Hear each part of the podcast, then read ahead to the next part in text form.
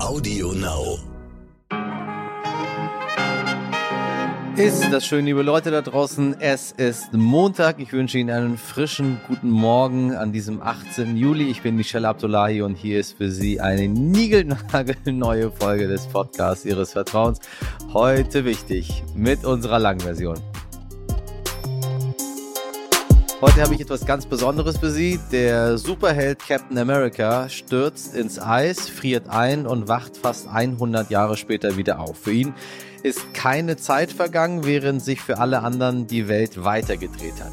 Das klingt doch gar nicht so uninteressant, ne? Ich spreche gleich mit einem Mann, der diese Fiktion hm, tatsächlich, und jetzt glauben Sie, was will er uns damit überhaupt sagen? Ja, der diese Fiktion in die Realität bringt oder sagen wir mal bringen möchte. Dr. Emil Kenziora ist Arzt und hat ein Startup gegründet, das genau diese Realität möglich machen will. Menschen einfrieren und dann irgendwann wieder zum Leben erwecken.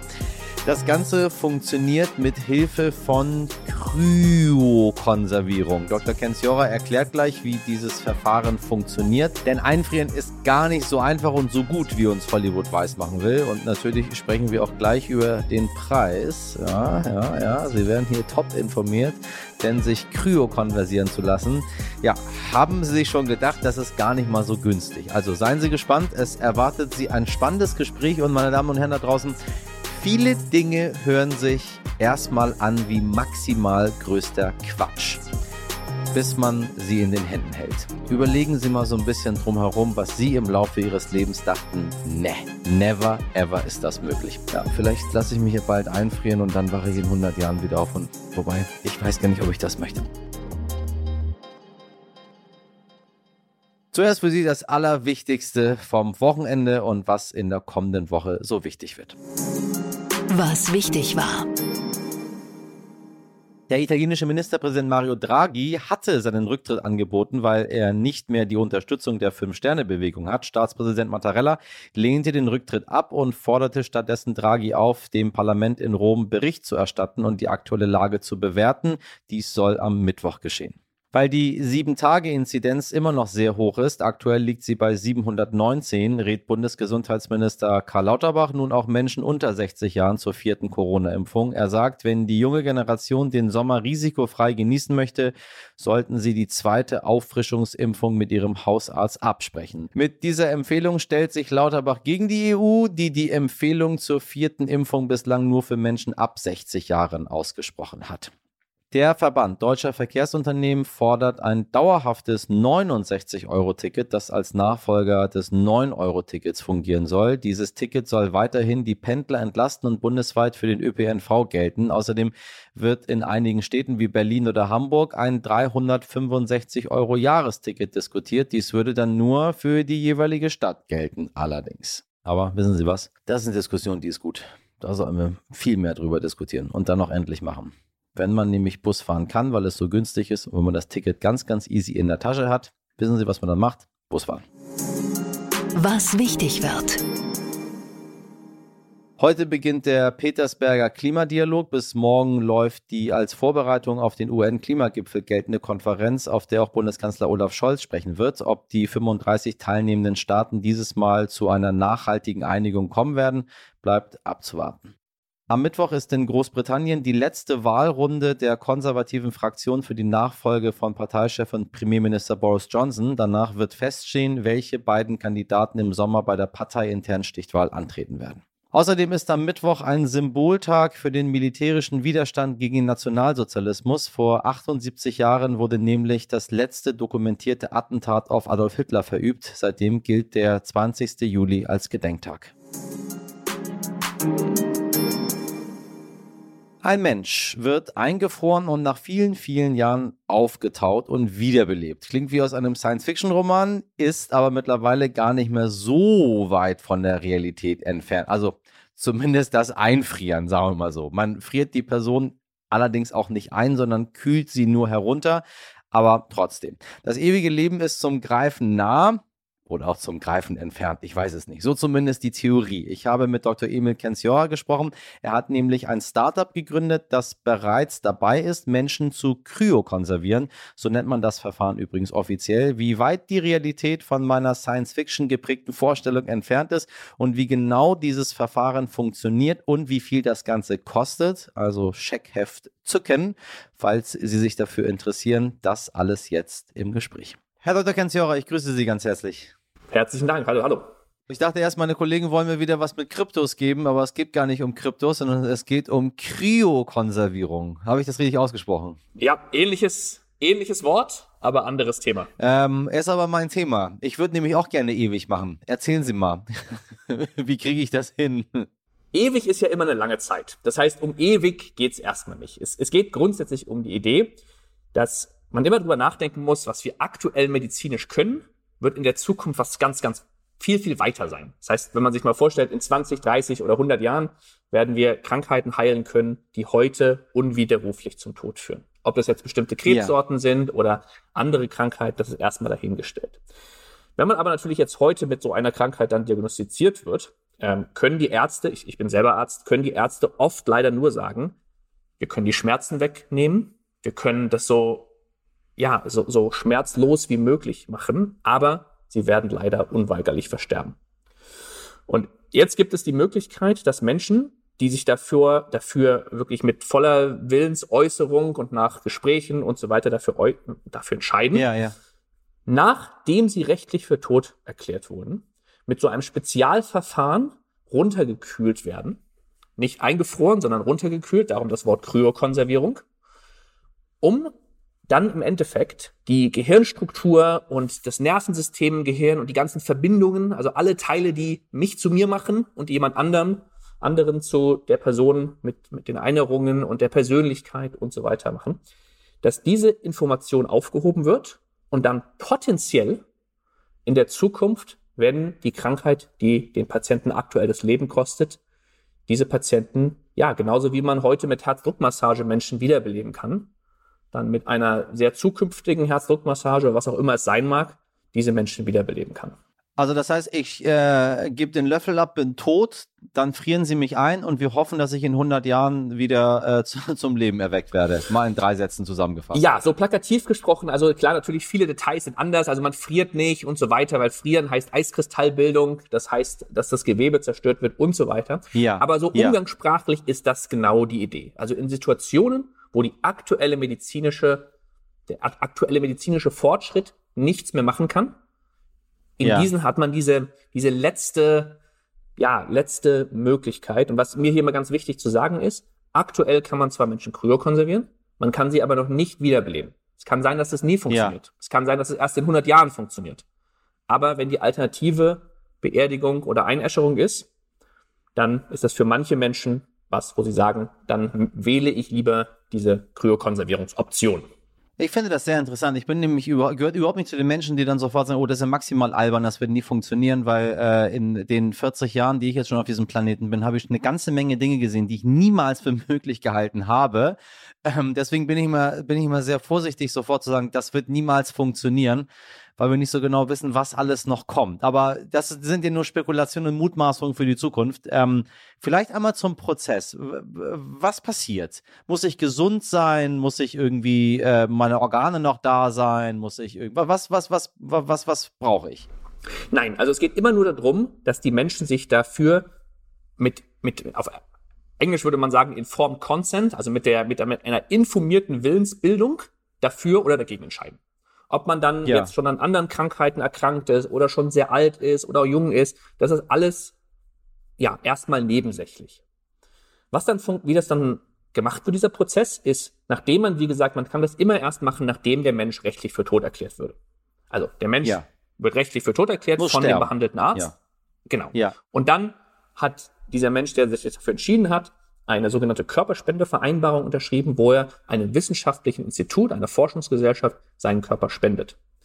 Und was man jetzt, nachdem dann der Mensch äh, an die Gesellschaft übergeben wurde, tut, ist, man kühlt den, den Menschen so schnell wie möglich runter.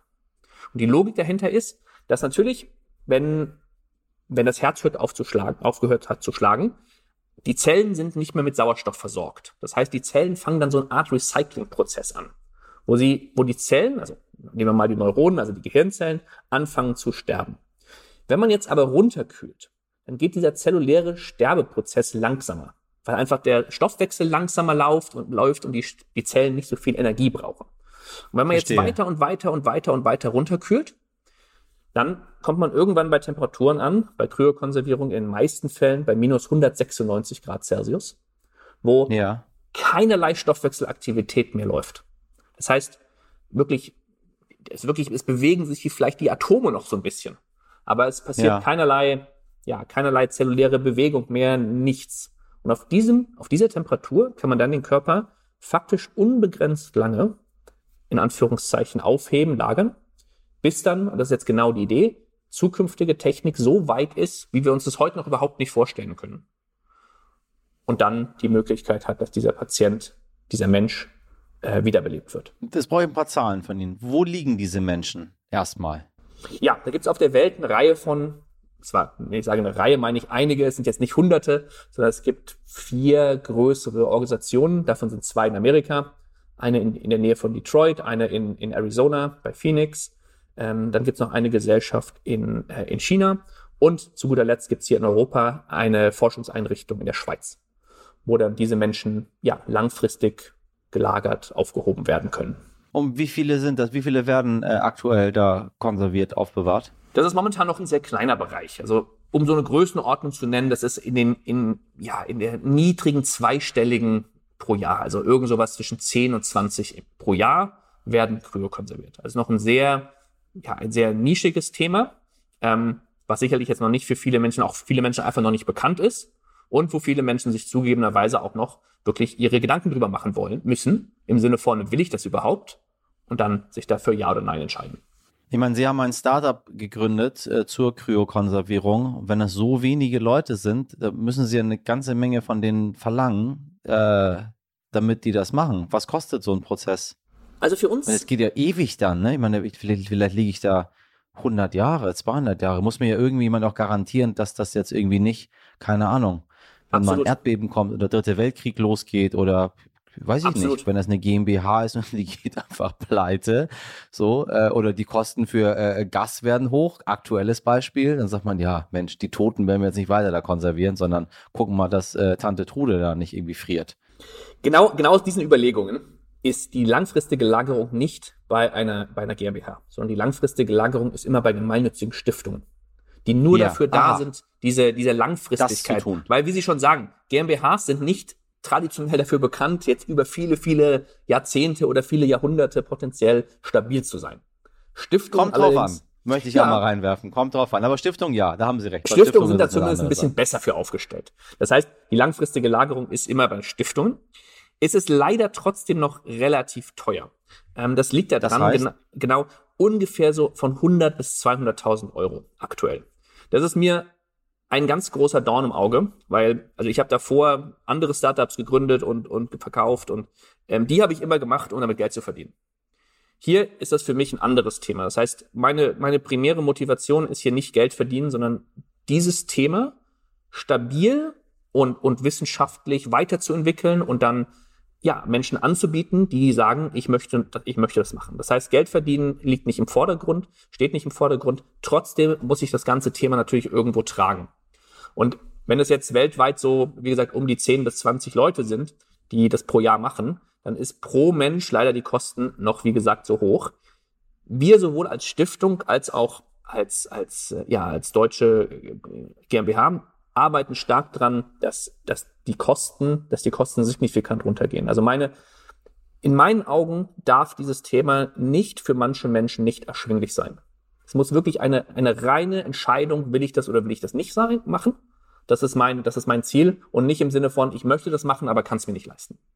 Das heißt, wir unterstützen ganz viele Fälle auch pro bono ähm, und, und so weiter. Ähm, trotzdem ist aber noch ein langer Weg, um das dann signifikant günstiger anzubieten. Was sind das für Menschen, die das jetzt aktuell machen? Die, also erstmal haben die viel Geld. Das halten wir mal fest auf der ja, einen Seite. Und dann ja, auf der anderen Seite. viel zumindest. Also man muss, man muss sagen natürlich, ähm, das Geld muss natürlich nicht vorab gezahlt werden.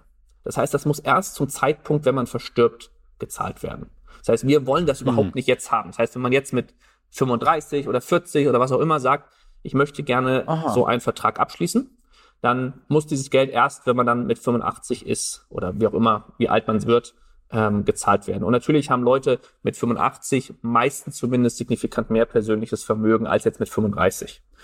Und meine zweite Hoffnung ist, wie gesagt, dass zu dem Zeitpunkt es dann schon sehr, sehr viel günstiger ist und daran arbeiten wir. Ähm, die Menschen, die sich dafür entscheiden, sind meistens Menschen, die über dieses Thema, genauso wie Sie vor, vor, vor ein paar Sätzen gesagt haben, die drüber nachdenken und sagen, was heute möglich ist, wird nicht das sein, was in der Zukunft möglich ist. Das heißt, was wir uns heute, es gab sicherlich mal eine Zeit, da haben sich Menschen, was heißt sicherlich, es gab definitiv eine Zeit, wo Menschen sich nicht vorstellen konnten, mit, Fl mit Flugzeugen nach Amerika zu fliegen. Es gab sicherlich Zeiten, wo selbst die medizinische Community gesagt hätte, Herztransplantation, das hört sich ja sehr eigenartig an. Natürlich sind das mittlerweile Dinge, die machen wir fast täglich und niemand würde sie missen wollen. Und genauso wird wahrscheinlich, natürlich ist das immer Spekulation, auch in 100 Jahren die, die, die technischer Fortschritt genauso aussehen, wo wir sagen, wir machen Dinge, die konnten wir uns in 2022 noch überhaupt nicht vorstellen. Richtig. Diese Menschen, die so grundlegend irgendwo denken und natürlich die grundlegend auch Interesse dran haben, länger zu leben als aktuell möglich, ist natürlich auch vollkommen okay zu sagen, ich möchte, mich interessiert das gar nicht, die entscheiden sich dann dafür. Sagen Sie, wie lange bleibt man denn dort? Ich meine, bis so eine Technologie erfunden wurde, ich lehne mich mal aus dem Fenster, ich glaube, das dauert noch einen kleinen Moment. Ja. Äh, ist man auf ewig dann dort? Ist, bin ich dann quasi dann irgendwann, wenn ich dann von Archäologen gefunden werde, der, der mumifizierte Pharao, dann denken sie, oh, der Abdullahi, das muss ja ein ganz, ganz toller gewesen sein, dass man den hier in so einer komplizierten Apparatur aufbewahrt hat. Wahrscheinlich war das der, der König von, weiß ich nicht, Europa. Möglich, möglich. Wie lange Ja. bleibe ich da? Also man, unbegrenzt lange. Daher wir nicht sagen können, wie lange es dauern wird. Alles, wenn man jetzt über 50 Jahre oder, oder 100 Jahre versucht, in die Zukunft zu blicken, geht das nicht mehr im Bereich von, also es verlässt schon fast den Bereich Spekulation und ist einfach dann rei- reines Ja. Raten. Das ist so weit weg. Ja. Ich zumindest würde mir nicht anmaßen, in irgendeiner Weise vorhersagen zu können, wie lange es denn potenziell dauern wird. Das heißt, wie das gemacht wird, ist, und darum ist es auch so teuer, weil ein Großteil von diesen 100 bis 200.000 Euro, die werden bei den Stiftungen zur Seite gelegt, um jetzt dieses Geld, also ungefähr so 60, 70 Prozent des gesamten Betrages, ähm, die werden zur Seite gelegt, um die mit ungefähr so 1 bis 2 Prozent über Inflation anzulegen und die Aufrechterhaltung der Kryokonservierung, also die jährlichen Kosten, jetzt immer nur aus dieser, aus der Rendite zu zahlen. So dann, sodass im Endeffekt, auch wenn das jetzt nachher 200 Jahre dauert, das Geld, was man benötigt, um diese Kryokonservierung aufrechtzuerhalten, nicht irgendwo dann, ja, leer ist. Und darum muss man diese meine, große die Menge, ja, Zeit. so erstmal mit der großen Menge an Geld starten, damit diese niedrigen Zinssätze ausreichend, äh, ausreichend sind, um damit Ist eine gewagte Wette auf die Zukunft, sage ich jetzt mal äh, aus wirtschaftlicher Sicht. Absolut. Das sind immer, das sind immer Wetten, ähm, natürlich in irgendeiner Weise oder ja, educated guesses oder wie auch immer man es nennen möchte. Ähm, sind sicherlich, ist es sicherlich, ist hier vieles unklar. Aber auch hier wieder, wenn man, wir hätten, wenn wir, wenn wir nur Dinge machen würden als, als Gesellschaft, die klar sind, hätten wir sehr viel technischen Fortschritt nie bekommen. Das heißt, in meinen Augen ist das, ist das okay, dass das unklar ist. Und das heißt nicht, dass man nicht dran arbeiten oder das versuchen sollte oder sowas in der Richtung, auch wenn das natürlich unklar ist. Was ich jederzeit immer faktisch im ersten Satz sagen würde, dass das momentan noch nicht möglich ist, Menschen wieder aus Kryokonservierung rauszunehmen und dass es unklar ist, wann es gehen wird und es ist sogar unklar, ob es gehen wird. Was haben die Toten eigentlich für Rechte? Ja, Was, was kann mit diesen Körpern passieren? Ich meine, was ist, wenn, ich weiß nicht, mit den Zinsen hat es nicht funktioniert oder die Stiftung, keine Ahnung, da kommt irgendwie ein Neuer an die Macht und sagt hier, das ist alles Quatsch, weg damit, äh, äh, wollen wir nicht mehr, das Geld brauchen wir für was anderes, das ist Hokuspokus. Was passiert dann über? Was haben diese, was haben diese, diese Leichen dafür für ein Recht? Ja, also die Stiftungen sind so strukturiert, dass die Chance, dass irgend sowas in der Richtung passiert, absolut minimiert wird. Das heißt, die, die Stiftungen, es gibt in der Schweiz und auch in anderen Ländern sogenannte Stiftungsaufsichten. Die kümmern sich darum, dass die Stiftung nur das tut, wofür sie ursprünglicherweise von den ursprünglichen Stiftern gegründet würde. Also wenn jetzt irgendeiner sagen würde in 50 Jahren, ich möchte jetzt hier mit ander, was anderes mitmachen, dann wäre das nicht möglich. Gleichzeitig haben die in ihrer, in ihrer, in ihrer Governance-Struktur haben die ja, Mechanismen, dass das so wenig wie möglich wahrscheinlich ist. Aber Die rechtliche Lage für Menschen, die in der Kryokonservierung sind, die ist relativ, also vom Rechtssystem ist die relativ wenig schützend. Weil Hm. die, das Rechtskonstrukt hinter Kryokonservierung, nicht das Rechtskonstrukt, sondern die Rechtsgrundlage, ist äh, eine, eine, eine Spende an eine Forschungsgesellschaft. Und jetzt hat natürlich, Mhm. jetzt muss man der, dieser Forschungsgesellschaft, dieser Stiftung leider weitgehend trauen, sodass die nur die Forschung macht, die dann nachher auch heißt im Endeffekt Menschen in Kryokonservierung halt, zu halten, ähm, die Daten zu sammeln und dann langfristig die Wiederbelebung zu erforschen. Re eine, wirklich eine Rechtssicherheit hat man da leider, leider nicht. Also man könnte, man könnte nachher wenig gegen klagen oder irgend sowas in der Richtung. Was ich nicht ideal finde, ähm, was aber momentan nicht anders möglich ist. Also man sollte auch schauen, dass man das Ganze in Ländern macht, die ein bisschen stabiler sind. Vielleicht aktuell nicht irgendwie in Russland oder Nordkorea sich da äh, Kryo Nein. konservieren lassen. Sicher nicht. Haben Sie vor, haben Sie vor, das selber auch zu machen? Also ich hoffe, dass ich das nie nutzen muss. Ich hoffe, dass ich ganz, ganz lange lebe und dann vielleicht wird man in der Zukunft länger leben, als man heute leben kann und so weiter. Aber wenn ich jetzt morgen zum Arzt gehen sollte und der Arzt sagt, Sie haben einen unheilbaren Krebs oder irgendwas, was Ihnen das Leben kosten wird, dann halte ich diese, dieses, dieses Thema Kryokonservierung für ja die beste Variante unter schlechten Wahlmöglichkeiten. Das heißt, ich hoffe nicht, dass ich es nutzen werden muss oder ja muss, aber ich würde, wenn es soweit kommen würde, würde ich mich lieber kryokonservieren lassen. Zumindest unter der Voraussetzung, dass ich zu diesem Zeitpunkt noch ja gerne lebe und das Leben positiv empfinde und so weiter. Dann würde ich mich im Zweifelsfall doch für Kryokonservierung entscheiden und nicht für Beerdigung oder Einäscherung. Ich danke Ihnen sehr für dieses äh, sehr interessante Gespräch. Sehr gerne. Herzlichen Dank.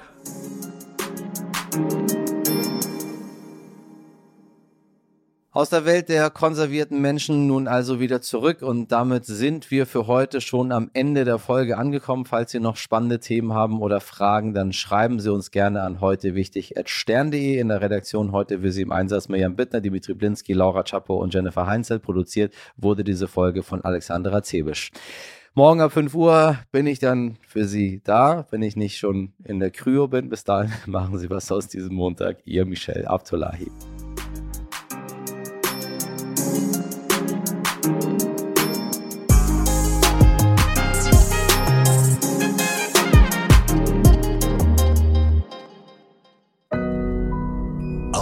Now.